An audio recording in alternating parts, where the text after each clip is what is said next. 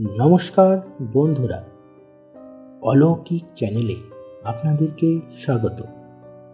এখন আপনারা শুনবেন নিহার রঞ্জন গুপ্তর লেখা লাঞ্চেট।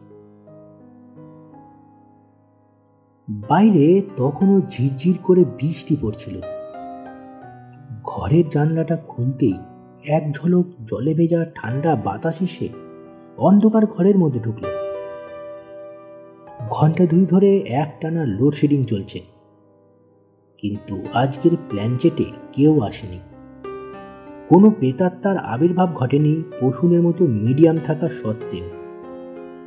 অবশেষে একসময় হতাশ হয়েই তিন বন্ধু উঠে পড়েছিল। তপন বলল, আজকের মিটিংটাই বৃথাই গেল। তাছাড়া আজ রাতে বৃষ্টি ধরবে বলেও মনে হচ্ছে না। সুরেশ বলল একটা ক্যান্ডেল জ্বালা। অন্ধকারে চোখ অন্ধ হয়ে গেল। এই পশুর। ক্যান্ডেল নেই এই ঘরে। জ্বালা না বাবা একটা ক্যান্ডেল। তাকে একটা আতপোড়া ক্যান্ডেল ছিল। খুঁজে পেতে প্রসূন ক্যান্ডেলটা জ্বালালো। অন্ধকারে আলো নয়, মনে হলো যেন একটা আলোর ইশারা মাত্র। তবুও চোখ অন্ধকার করা অন্ধকার নয়। সামান্য হলেও একটা আলো। হঠাৎ ওই সময় তপন বলল, কি যেন মনে হচ্ছে দরজা ধাক্কাচ্ছে। ওই বসুন, শুনতে পাচ্ছিস? কই? ওই শোন।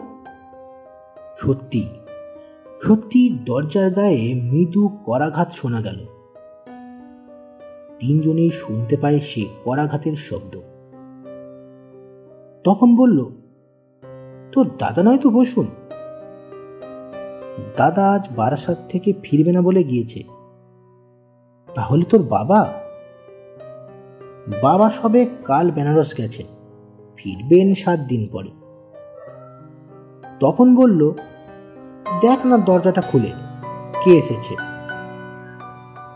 এই অন্ধকারে বৃষ্টির মধ্যে জল ঠেঙিয়ে কেউ আসেনি। ও হাওয়ার শব্দ। আবার দরজায় মৃদু করাঘাত বিকাশ আসেনি তো? তপন বলল। প্রসূন বলল হ্যাঁ বিকাশেরও মাথা খারাপ হয়নি। সেই সন্ধ্যা থেকে সমানে বৃষ্টি হচ্ছে। এই দুর্যোগে সে বেলগাছিয়া থেকে বালিগঞ্জ আসবে। আবার শব্দ ও দরজার গায়ে। তখন বলল, ঠিক আছে, আমি যাচ্ছি। দে ক্যান্ডেলটা ভিতুর ডিম কোথাকার? প্রসূন ক্যান্ডেলটা হাতে দিল তপনে। সে এবার দরজার দিকে এগিয়ে গেল। প্রসূন সত্যি একটু ভীতু টাইপের বরাবর। প্রসূন সুরেশও তার পিছু পিছু এগোয় দরজার দিকে। বিরাট দোতলা বাড়িটা প্রসূনদের বর্তমানে বাড়িতে প্রসুন বলতে গেলে একা। মা বাবা বেনারসে গেছেন। দাদা তার শ্বশুর বাড়ি বারাসাতে গিয়েছে। থাকার মধ্যে এক বৃদ্ধ ভিত্ত স্বরূপদা। তা তারও দুপুর থেকে জল। কাঁথা মুড়ি দিয়ে একতলায় তার ঘরে পড়ে আছে। রাঁধুনি রাধার মা একতলায় রান্নাঘরে বোধ হয় রাঁধছে। আগে আগে তপন, ক্যান্ডেলটা হাতে। তার পিছনে ওরা দুজন, সুরেশ ও প্রসূন। সিঁড়ি দিয়ে নিচে নেমে সদর দরজাটা খুলতে যাব। হঠাৎ পাশ থেকে যেন শোনা গেল একটা গলা। দরজাটা ভেজানোই ছিল বুঝতে পারিনি। তখন থেকে ধাক্কাই দিচ্ছিলাম। কে? আমি রে, আমি। কে? বিকাশ? প্রসূন বলল। কিন্তু তপন তখন সবিস্ময়ে লক্ষ্য করল দরজাটা। দরজাটা বন্ধ। ভিতর থেকে খিল তোলা। ভারী, মজবুত খিল। নরম, মৃদু মোমবাতির আলোয় এতক্ষণে সুরেশ দেখতে পেল তার ঠিক পাশে দাঁড়িয়ে ওদের বন্ধু বিকাশ।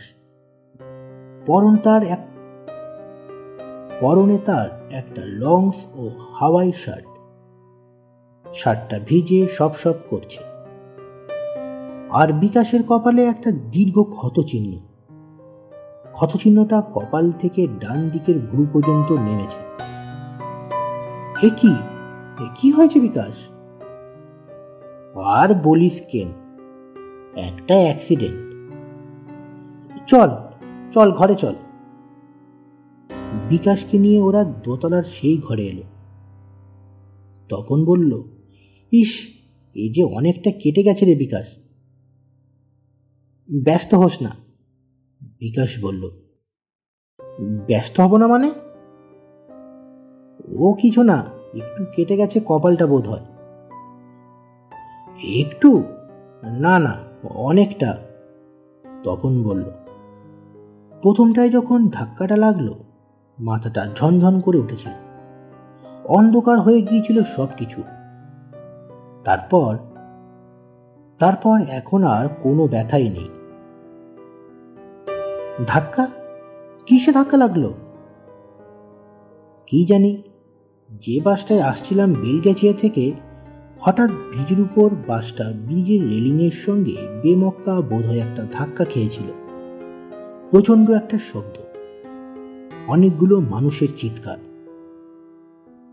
হ্যাঁ রে তপন, সুরেশ, প্রসূন, তোরা কি দেখছিস রে অমন করে আমার মুখের দিকে চেয়ে?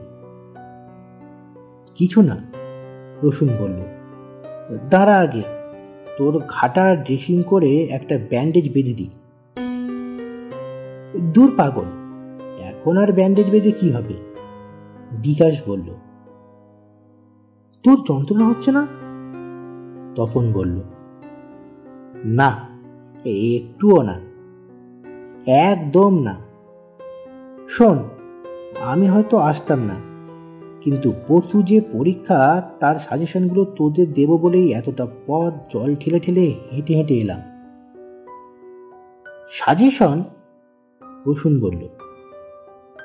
হ্যাঁ ম্যাথামেটিক্সের স্যারের ছেলে আজই সকালে এসে দিয়ে গিয়েছে।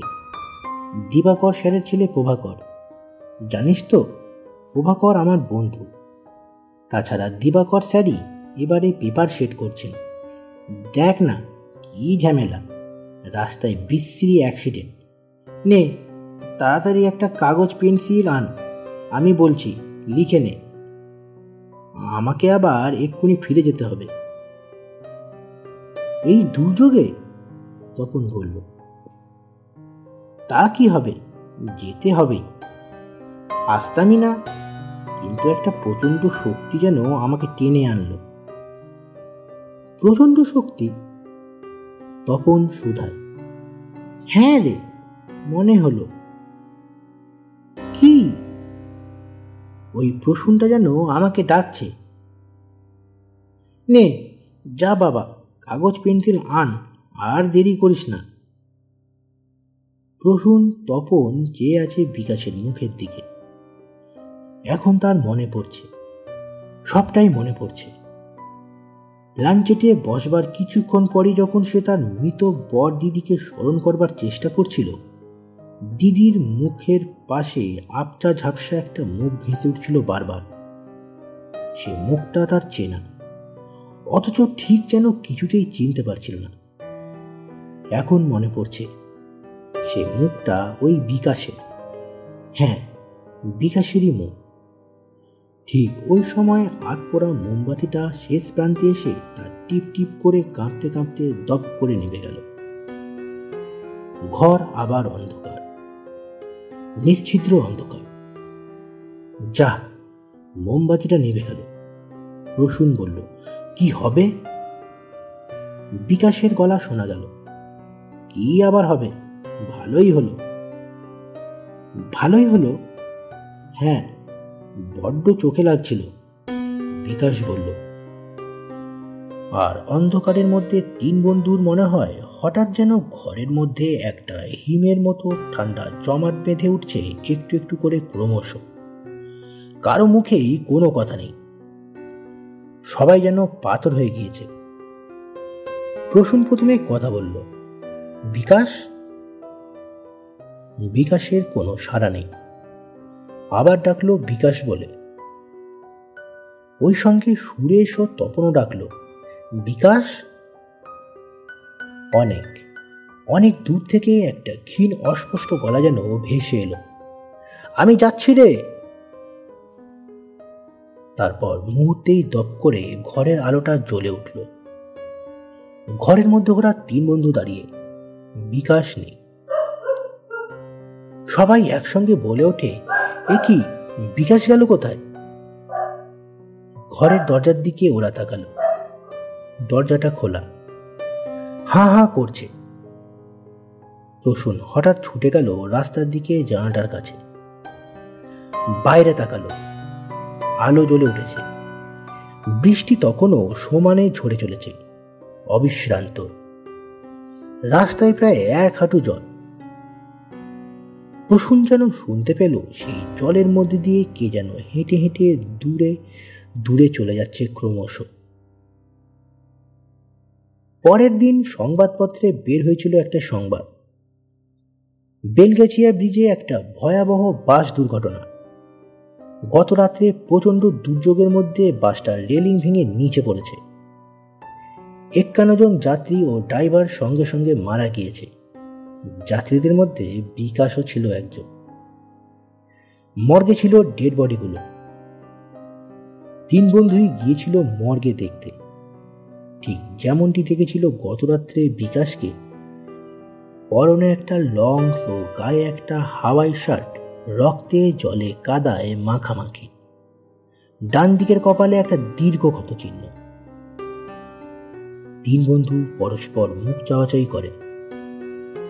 রসুনের মনে পড়ল, বিকাশ হাসতে হাসতে প্রায়ই একটা কথা বলতো, মরতে একদিন সকলকেই হবে জানি, কিন্তু আমি মরব, হুশ করে একদিন পক্ষীরাজ চড়ে শূন্যে মিলিয়ে যাব। পক্ষীরাজ ডানা মেলে আমাকে আমার সেই স্বপ্নের আশ্চর্য দেশে নিয়ে যাবে, যেখানে রাশি রাশি কেবল ফুল আর ফুল। লাল, নীল, সাদা, বেগুনি, হলদে, নানা রঙের কেবল ফুল আর ফুল। মর্গ থেকে মৃতদেহটা যখন ওরা পেল, বিকাশের দাদা ও বাবাকে ওরা বলল, আমরা নিয়ে যাব ওকে। বিকাশের বাবা বাধা দিলেন না। অজস্র ফুলে ঢাকা মৃতদেহটা ওরা বিকাশের দাদার সঙ্গে বয়ে নিয়ে গিয়েছিল নিমতলা মহাশ্মশানে। এরপর পশুন আর কখনো চেটে বসেনি। এখানেই শেষ হল নিহার রঞ্জন গুপ্তর লেখা প্ল্যানচেট। এই গল্পটি আপনাদের কেমন লাগল অবশ্যই জানাবেন কমেন্ট বক্সে। আর এখনও যদি আমার চ্যানেলটিকে সাবস্ক্রাইব করে না থাকেন, চ্যানেলটিকে অবশ্যই সাবস্ক্রাইব করে নেবেন।